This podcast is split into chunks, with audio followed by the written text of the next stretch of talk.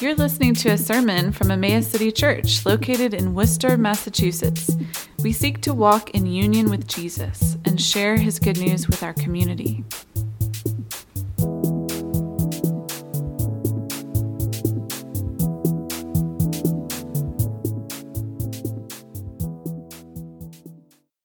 We are continuing our series in the Psalms, songs that in one sense are ever ancient and in another sense are ever new particularly if Jesus is the same yesterday, today, and forever, that the psalm book was Jesus' song book, that he sang the song of ascents during that fateful night with his disciples, as well as declared songs from the cross in excruciating pain. Was Jesus shouting? Was Jesus whispering? Was he singing from a place that was so barbaric and so vulnerable?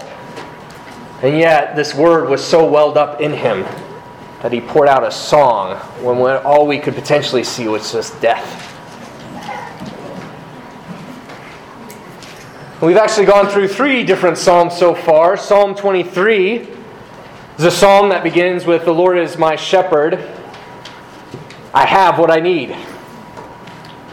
And in that psalm, we see that Jesus is not only the good shepherd, that he literally can guide us through death, not only physically, but spiritually, mentally, emotionally, that we don't have to fear the valley of the shadow of death because He's with us.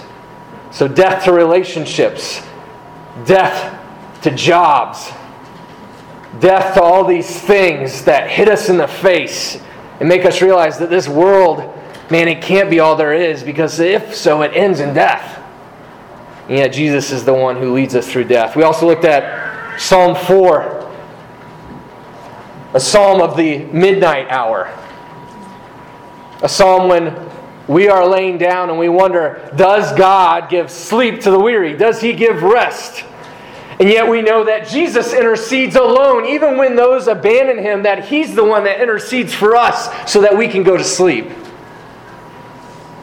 He is the one that cries the midnight prayer even when all the others have fallen asleep. And then last week we looked at Psalm 127. Or unless the Lord builds the house, unless the Lord establishes the house, the workers labor in vain. But Jesus is the one that says, I go to prepare a place for you. Again, for people from every tribe, tongue, and nation, you're part of my family. You are not alone. And if you build your life now, it's not just about what's happening later. If you build your life now on my words, you will build it on a rock that will keep you secure. That I am the master builder. That I build life not only for later, but for right now. And so we look now to the 4G's God. And that may seem a little ancient itself because Verizon now has the 5G network. And this, we see a God that is going to be declared by David to be the great God, the glorious God, the good God, and the gracious God. And if I were to add a fifth G, I would say the grand God. If you look up in the dictionary, grand means magnificent. So maybe this even brings us back to the Magnificat. My soul magnifies the Lord, mm. The grand God. But if you read this and you say, wow, the great, the glorious, the good, the gracious God and King, that sure is a mouthful. And yes, I hope it's a mouthful that makes your heart full. At the same time, if we want to simply ask why, because he's Jesus.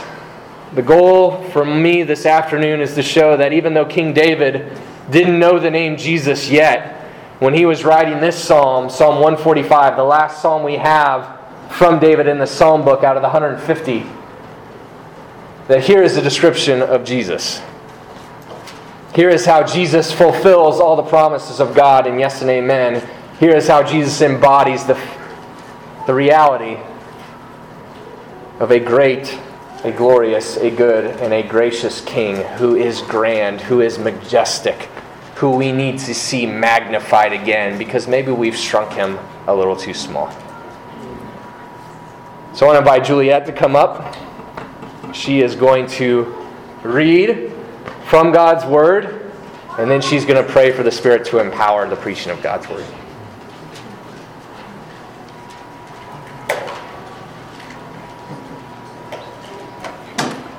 Psalm 145. I will extol you, my God and King, and bless your name forever and ever. Every day I will bless you and praise your name forever and ever. Great is the Lord, and greatly to be praised, and his greatness is unsearchable. One generation shall commend your works to another, and shall declare your mighty acts. On the glorious splendor of your majesty, and on your wondrous works, I will meditate. They shall speak of the might of your awesome deeds and I will declare your greatness. They shall pour forth the fame of your abundant goodness, and shall sing aloud of your righteousness. The Lord is gracious and merciful, slow to anger, and abounding in steadfast love. The Lord is good to all, and his mercy is over all that he has made. All your works shall give thanks to you, O Lord, and all your saints shall bless you. They shall speak of, your, of the glory of your kingdom and tell of your power, to make known to the children of man your mighty deeds and the glorious splendor of your kingdom. Your kingdom is an everlasting kingdom, and your dominion endures throughout all generations. The Lord is faithful in all his words and kind in all his works. The Lord upholds all who are falling and raises up all who are bowed down. The eyes of all look to you, and you give them their food in due season. You open your hand. You satisfy the desire of every living thing. The Lord is righteous in all his ways and kind in all his works. The Lord is near to all who call on him, to all who call on him in truth. He fulfills the desire of those who fear him he also hears their cry and saves them. The Lord preserves all who love him, but all the wicked he will destroy. My mouth will speak the praise of the Lord, and let all flesh bless his holy name forever and ever. This is the word of God. Thanks be to God. Heavenly Father, you are great and mighty and glorious and kind and gentle. And you provide everything that we need. I just ask that as Mike opens up scripture to us today, that you would use his mouth as your mouthpiece, Lord God. That you would speak straight into each one of our hearts, Lord God. That you would shine your light into our hearts, Lord God. And just just awaken our souls, Lord God. We thank you, and we just pray this in your name, Jesus. Amen. Amen.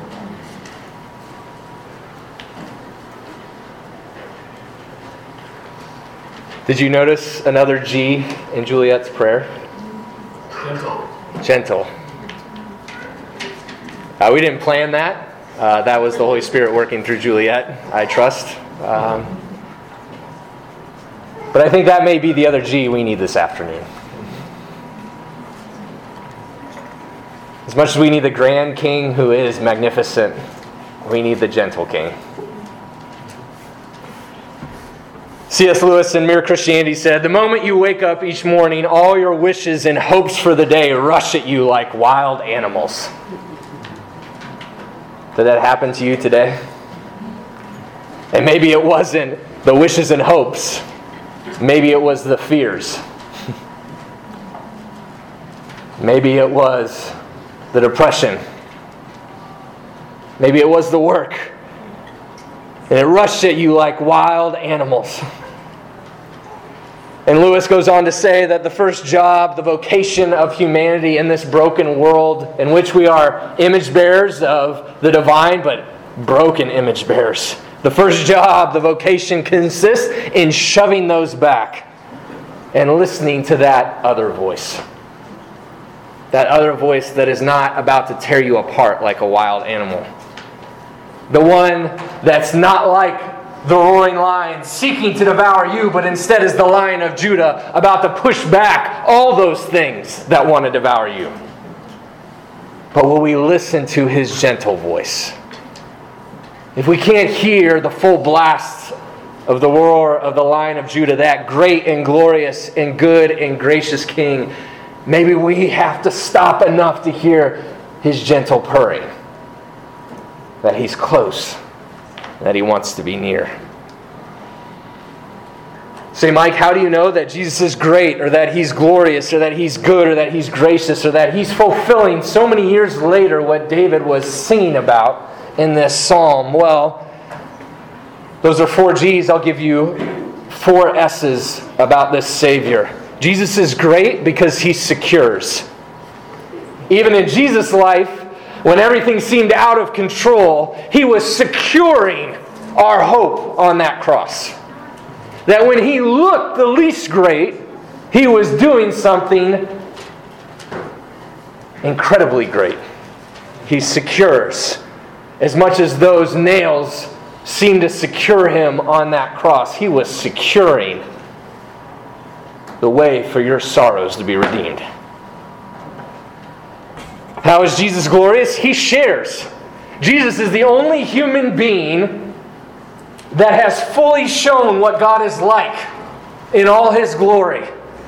And he could hold on to that all to himself. But no, he wants to make you new creation too. He wants to show what it would be like for you to live out of a place of freedom in which you begin to give glimpses of the glory of God. And He's willing to share that. And you know what? Anybody can receive that this afternoon. It's not something He's holding back or waiting for you to get glorious enough for. How is Jesus good? He truly satisfies. And honestly, that's the one we're going to have to press in hard because I think that's the one, at least for me, that can be hard enough for to believe because there are so many things that are offered you right now that say this is where you're going to be satisfied. It's not Jesus.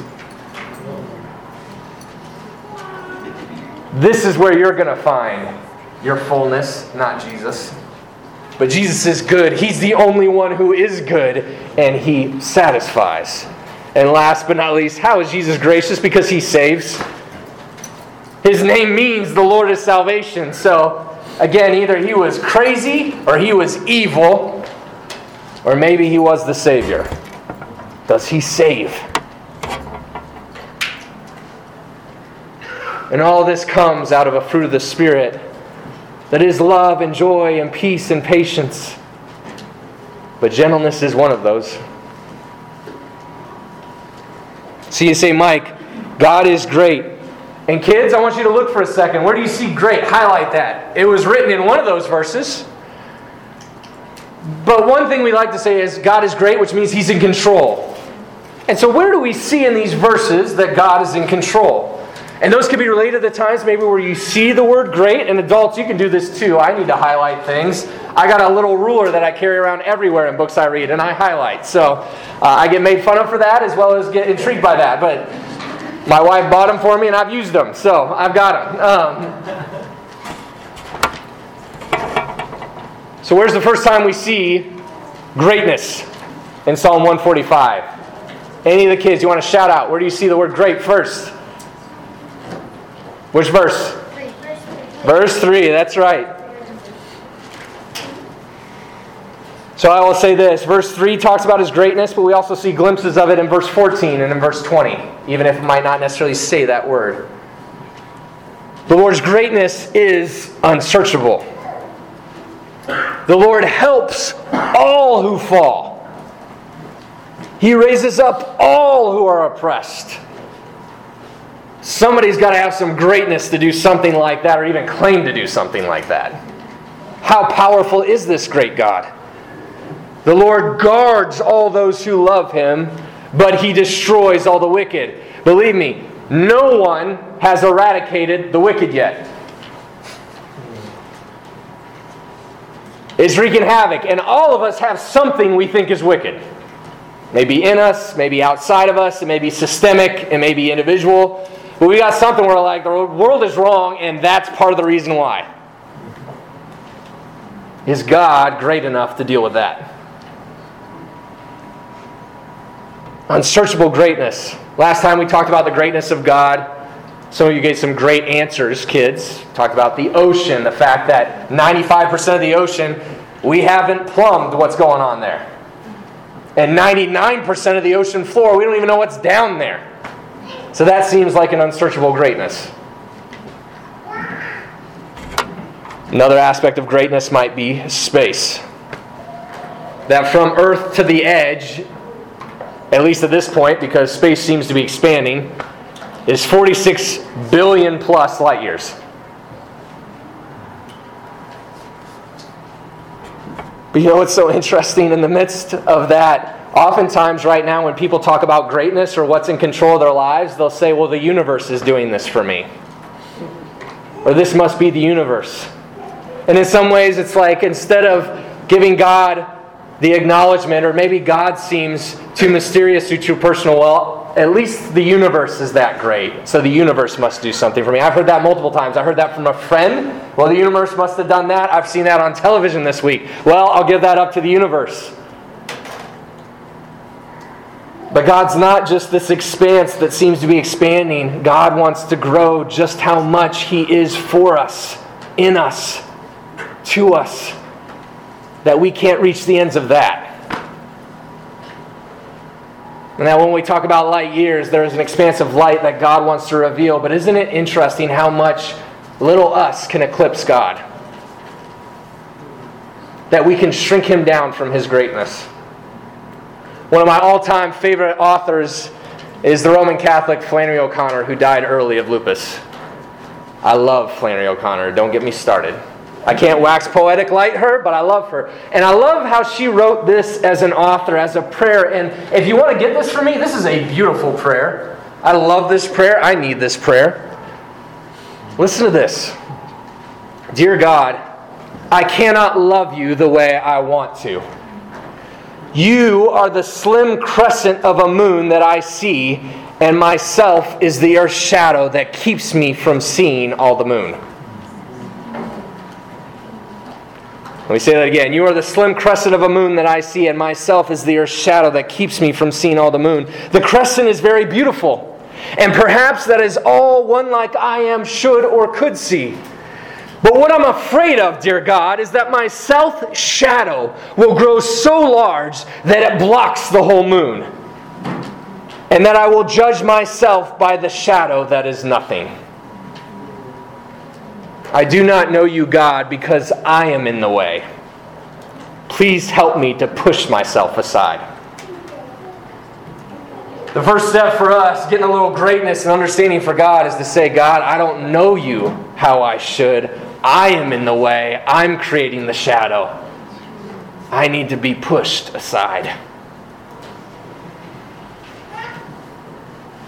God has made us in His image, and yet too often we return the favor and make Him in our image. And we shrink Him down to our fears, to our hopes, to our desires in ways that, you know, only seen a sliver, and we need to see so much more of Him. Jeremiah 33 3 says, Call to me and I will answer you and tell you great and unsearchable things you don't know. Maybe the question is, is we don't want an unsearchable God. We want one that we can keep contained, that we can set aside instead of Him setting us aside. I love Ephesians chapter 3 because somehow the manifold wisdom of God is displayed in His church. Oh, church, do we want to live into that? Do we get to live into that? Would we dare to hope that? And yet it says this the grace was given to preach the unsearchably great riches of Christ. Every single person here who follows Jesus gets to be part of that declaration. That from our first breath to our last, when we truly or shakenly or doubtfully or faithfully declare this gospel, that there won't be enough breaths in our life to declare the unsearchably rich great riches that are in Jesus. And again, he's gentle with you because all of you are invited into that. That we need to hear the gospel from each other because we may have one rich aspect, but somebody else has another rich aspect that we need to hear. That this unsearchable greatness means anytime we get to interact with each other in the church and we get to share about this good news of Jesus, that we need to hear it from each other. And we need to talk about how it was good to give up control, or that God rents control away, or here's how I was shrinking God, or tell me how I'm shrinking God right now. That's been something that, in the midst of our church officer candidacy equipping, is maybe the first step is we just need to keep going up to each other and saying, You've heard me talk this week, or you've heard me share. Tell me where I'm missing the gospel. Emmaus City Church, we would be a beautiful church if we were people that said, You've heard me talk. Tell me how I'm missing the gospel. You've heard me pray. Where do I need to hear the good news of Jesus right now? I think I have searchable greatness, but I need some unsearchable greatness right now.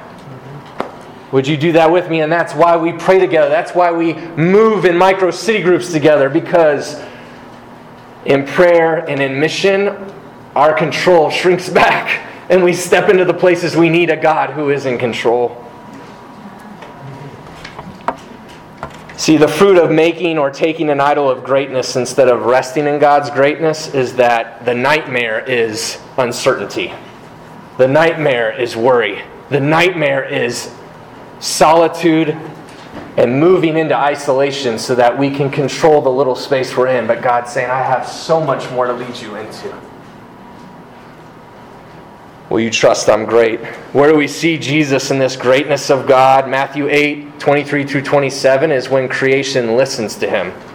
The disciples in their element, as fishermen on the sea, where they should be in the most control or in the least control, and it shakes them to their core. And Jesus stands up and says, What? Peace. Creation needed to hear that word of peace from Jesus. The disciples needed to hear that word of peace from Jesus. I love how, in the moment of Herod feeling completely out of control at the beginning of Matthew, still declares who Jesus is. Where is he born king? Where is he? Herod wanted to take him out, but he was still acknowledging that he wasn't where the king was. The gentleness of God is come find me in my greatness. Find me where you can rest and give up your control and trust that the same Jesus who gave peace to creation, the same Jesus who gave peace to his disciples, is the same great King and God who desires to give peace to you. Second one is glorious, where Jesus shares in Psalm 145. Kids, again, where's the first time we see glorious? I'm going to do this with good and gracious later so you can look ahead. But where do we first hear that God is glorious? Which verse? For glorious? Say that again. Isaac? Which one? Where, where's glorious first said first, buddy?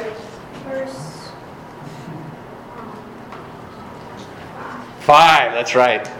So we see it in verse 5, but I also say we see bits of God's glory in verses 11 and 12 and 15. In terms of if, if God is glorious, we do not have to be afraid of losing our reputation or afraid of losing our beauty because it's secure in Jesus. It says, I will speak of your splendor and glorious majesty and your wondrous works. And what happens when we see that? It says, They will speak of the glory of your kingdom and will declare your might, informing all people of your mighty acts and of the glorious splendor of your kingdom. Isn't it interesting how greatness and glory are starting to mix together here? Mighty acts. All eyes, I love this, all eyes in verse 15 look to you. See, when we're no longer blind and we are looking for pure glory, for beautiful glory, the only place we can look to that will fulfill all that gloriousness and that beauty is the God who reigns.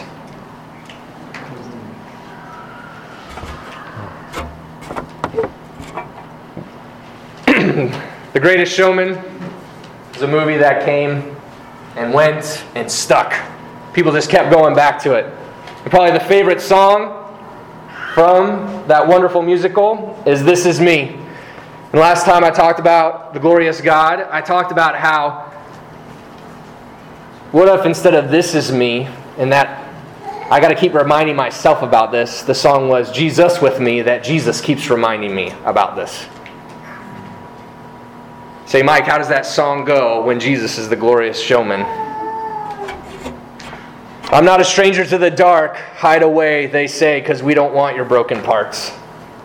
I've learned to be ashamed of all my scars. Run away, they say. No one will love you as you are. But he won't let them break me down to dust.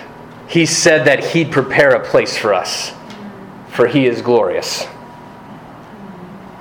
When the sharpest words want to cut me down, he's going to send his song. He's going to drown it out. He is brave. He was bruised. He is who I'm meant to be. Jesus with me. Look out, because here he comes, and he's marching to the beat of love. He's not scared to be seen, he makes no apologies. Jesus with me. In your darkest moment, he's the only one that's not afraid to be seen with you.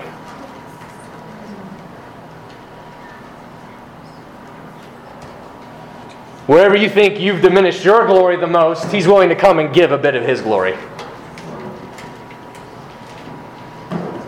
And he shocks us with his humility to share. Oh, to look at someone in your darkest moment and know you're not alone. In your deepest, harshest memory, you're not alone. And Jesus is there.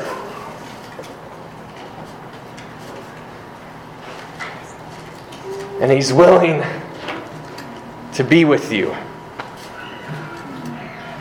Look out, because here he comes and he's marching to the beat of love. But the fruit of taking or making an idol of our glory is saying, No, God, I wanted to be glorious in that moment. I wanted my life to be glorious in that moment. And we fight for that. Is we'll keep fighting the need a story that gets other people's attention. And so, you know what, God? I don't want to be alone with you. I want these other people to say, I'm good enough. I want these other people to say, Your life is glorious. I want these other people to say, Man. And they're not afraid, but honestly, I know there'll be moments I'm still going to have to hide because if those people really saw who I was, maybe they wouldn't stay with me. I think that's sometimes what we do when we look for the reputation among others is we move into Romans 1:23 and we exchange the glory of the immortal God for images of mortal mankind. God's voice isn't enough. We need other people's voices, but the problem is is other people's voices will eventually exhaust themselves because they're not perfect either. Eventually we won't be enough for them, and they won't be enough for us. But praise God that Colossians 1:27 says God wanted to make known the glorious wealth of this mystery, Christ in you the hope of glory. God wanted to make known the glorious wealth of this mystery. Christ in you all. All of you, each of you, together. His manifold wisdom of church, the hope of glory. Where is Jesus glorious? Matthew 26, when that woman comes in and has all eyes on her, and she breaks what's most valuable for her. And in the midst of the scorn, she doesn't care because she will lay her feet on Jesus. She will draw close to Jesus because Jesus will see her, and he's not afraid to be with her. He's the glorious showman. He says, wherever the gospel is preached, you'll hear about her.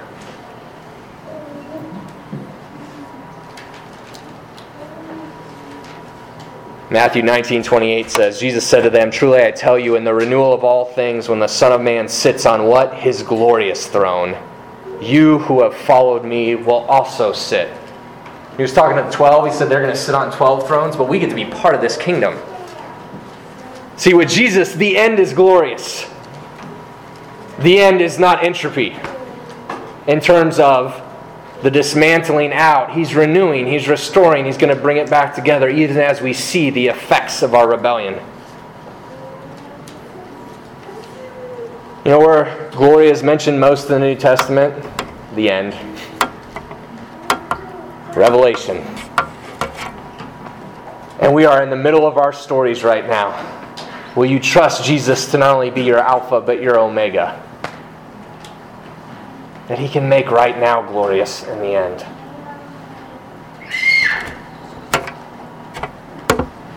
This great God and King who's good, he's Jesus who satisfies. I've had some kids on the left, some kids on the right. Would a kid in the middle show me where God is declared as good first in Psalm 145?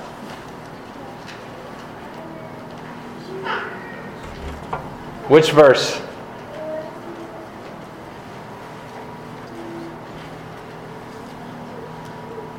Where is goodness or good mentioned first? Verse 7. And I would say that we see more of God's goodness also in verse 9 and verse 16 and 18 and 19. They will give a testimony of your great goodness. The Lord is good to everyone. His compassion rests in all He has made. You open your hand and satisfy the desire of every living thing. The Lord is near to all who call out Him with integrity. He fulfills the desires of those who fear Him. And again, this can be a hard one. I think this is my hardest. When I shared with others recently, I said, It's not that I don't believe he's a great king, it's that I wonder if he's good in his greatness. And oftentimes it's because my desires are just not as big as his, not as mysterious, not as everlasting. I'm wanting the glory now. So I question his goodness. You say, but Mike, how is he good to everyone? And how does that play out in a world that is so scarred and full of disease and erosion and violence and murder? It's a good question. In some ways, when we would want certain things to end, if God looked out at what was not good and made it end, none of us would be here anymore.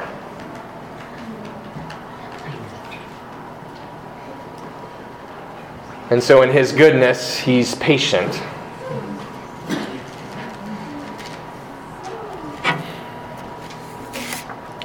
But I think that's where we're often hardest with God is we're not patient with him. We're not slow to anger with God. In fact, I would say that's probably where we least image him right now in many ways. Is we demand our rule. We demand to manage good and evil on our terms, and so we quickly get angry when God does not play by our rules. And yet God is slow to anger with us in his goodness.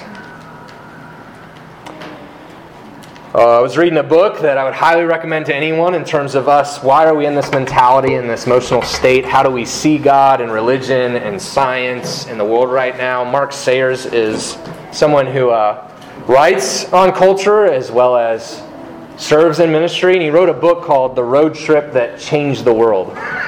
And uh, man, that one carved some new places and some blind spots that I had. Um, Again, I would highly recommend it. I'm just going to quote a small part. He was actually writing about a book that came out decades ago from a man named William Dalrymple called the, From the Holy Mountain. And William had gone to the Middle East where following Jesus was not a mere possibility, it was pretty much an inevitability. That if you're going to publicly say you follow Jesus, you're going to die. Uh, we can still see that in Iran, and yet in the place where you declare you follow Jesus and you're about to die is also the place where it seems like more people are following Jesus per capita than any other country. And so, again, the upside down kingdom and the paradox of who God is plays out. But as William went to the Middle East to talk to people, it says in one Lebanese valley, he saw an ancient old man staring at him from a grove of trees. And this ancient old man came up to William and asked if he was a Christian. And William, in that moment, whispered, Yes. And so the ancient man grasped William's hand and led him to an old chapel next to his hut. See, the priest was the only Christian in the valley.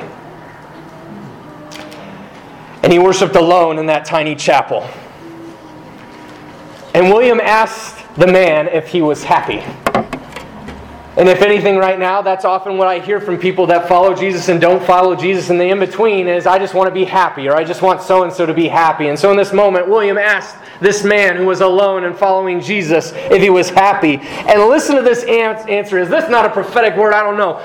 Yes, my life is happy, but only because it is difficult. Oh my God. And I do not say that in vain. When was the last time I could be asked, Mike, are you happy? And I could say, Of course I'm happy, but only because life is difficult. Never asked that. Yeah. Some of you all might try that.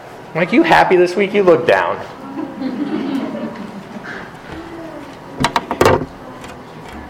despite his loneliness, despite his sadness, despite his depression and death that stared him in the face, he described an indescribable joy of knowing the presence of God in that space. William asked him, despite the coming violence, Will you leave?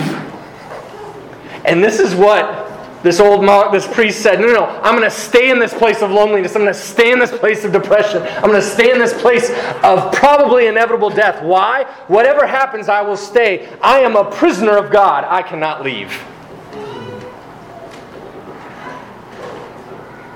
That in being a servant of this king, if he's truly always good and all good, the safest and best place to be is where his cell is, his wilderness is.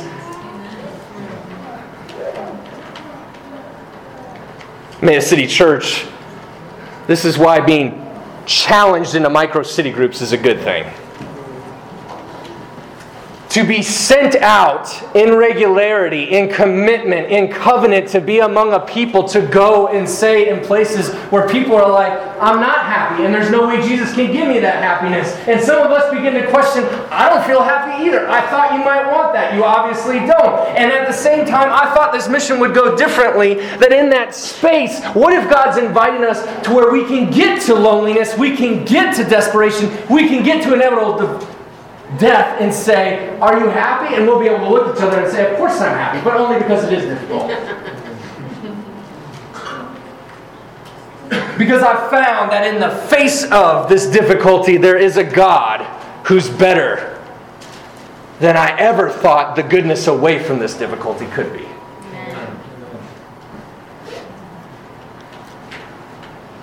But see, if we take the fruit of taking or making an idol of our goodness instead of resting in God's goodness in the desert, then we'll need to escape or we'll need to be hooked.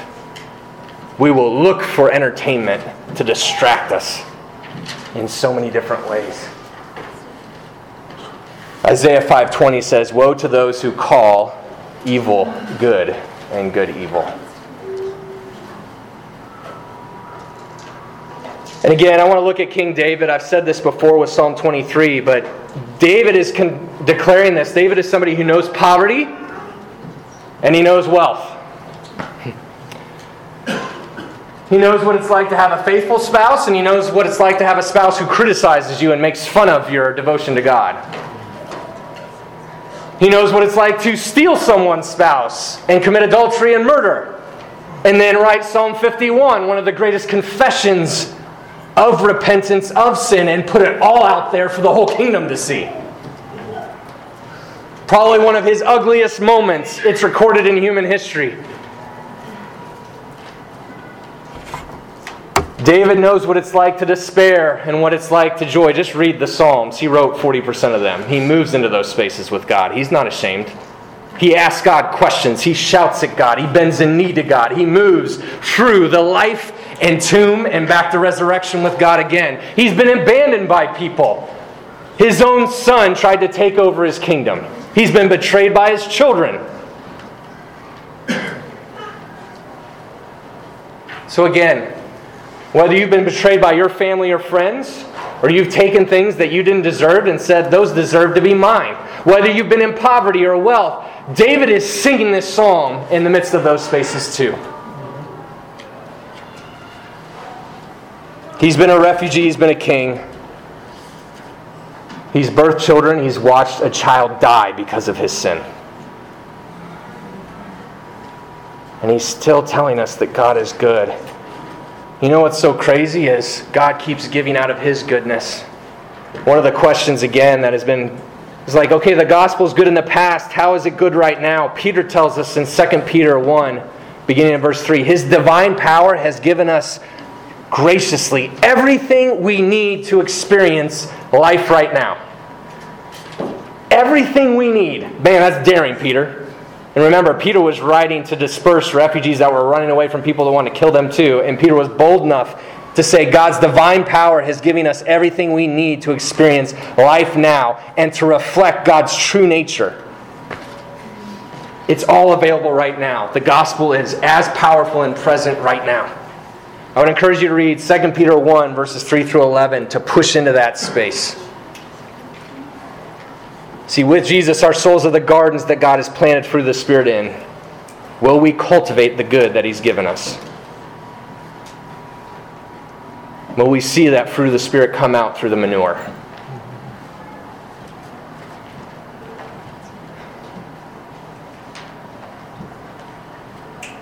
Even if it seems so small, can the light still break through? Again, quoting Dalrymple from A Holy Mountain, he asked the patriarch of Jerusalem of the viability of Christianity in the Middle East. And this is what the patriarch said Do not judge a light by the size of the container. Even a small, small oil lamp can give light to a big room.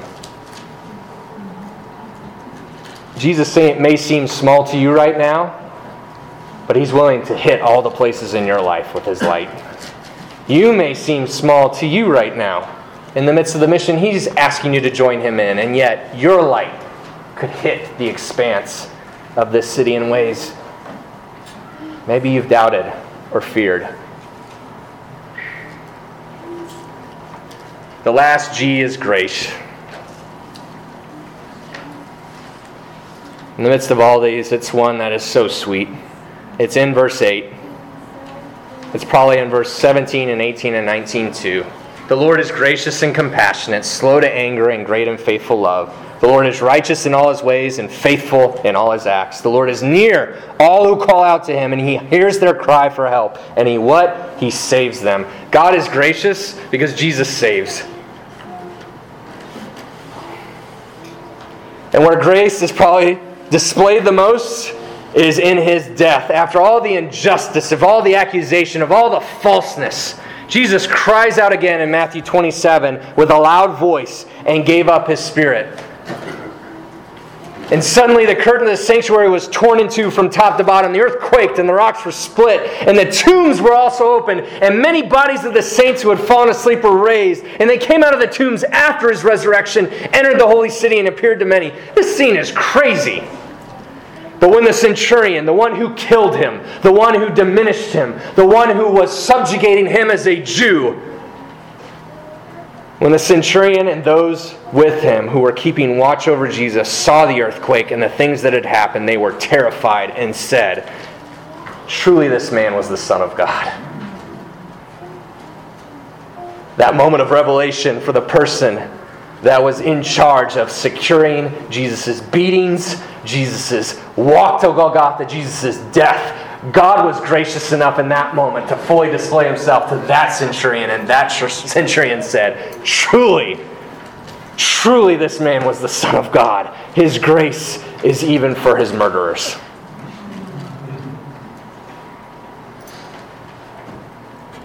You notice I didn't include a word from Jesus. Coming back to C.S. Lewis, who we started with.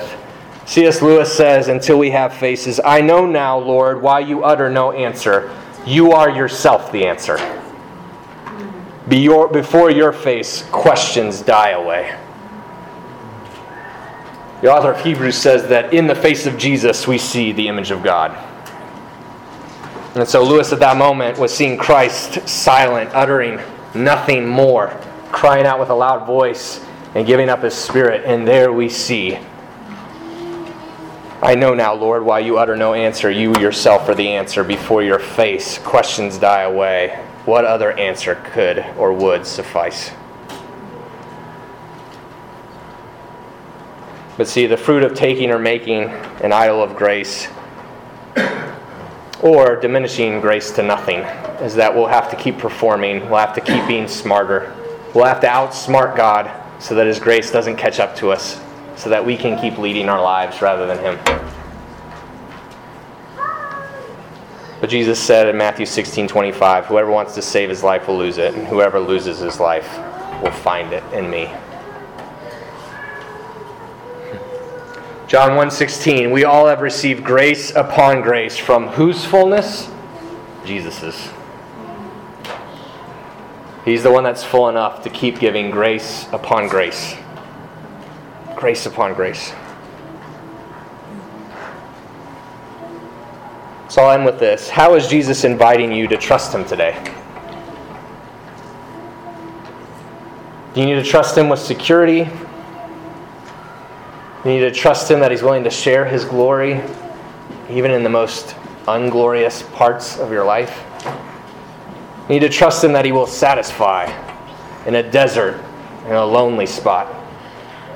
Or you just need to trust Him to save. The invitation is to keep learning from Him, to keep being surprised by these four G's to join the participation with Him in sharing this with others. This is our discipleship. Where is He inviting you to draw close? Again, recognizing He's the lion of Judah that can roar away all your fears. But maybe right now, He's inviting you to lay down and get close to His chest and hear His purring. That He is gentle. He's great, He's glorious, He's good, and He's gracious, and He's gentle with you. Let's pray. Jesus, this gospel, of which you are all these things and more, doesn't just save us, it keeps us. And so, God, help us. We want to run in so many different directions keep us in that holy place in which we are before an audience of one, and that is enough, which invites us to participate in a congregation of many, so that we love our neighbors and we see more invited home. We pray this in Jesus' name. Amen. For listening. If you don't have a church family yet, we encourage you to find a community near you or join us for worship if you're near Worcester. For more information, go to jesuslovesworcester.com or email us at info at emmauscitychurch.com. May the grace of our Lord Jesus Christ, the love of God the Father, and the fellowship of the Holy Spirit be with you.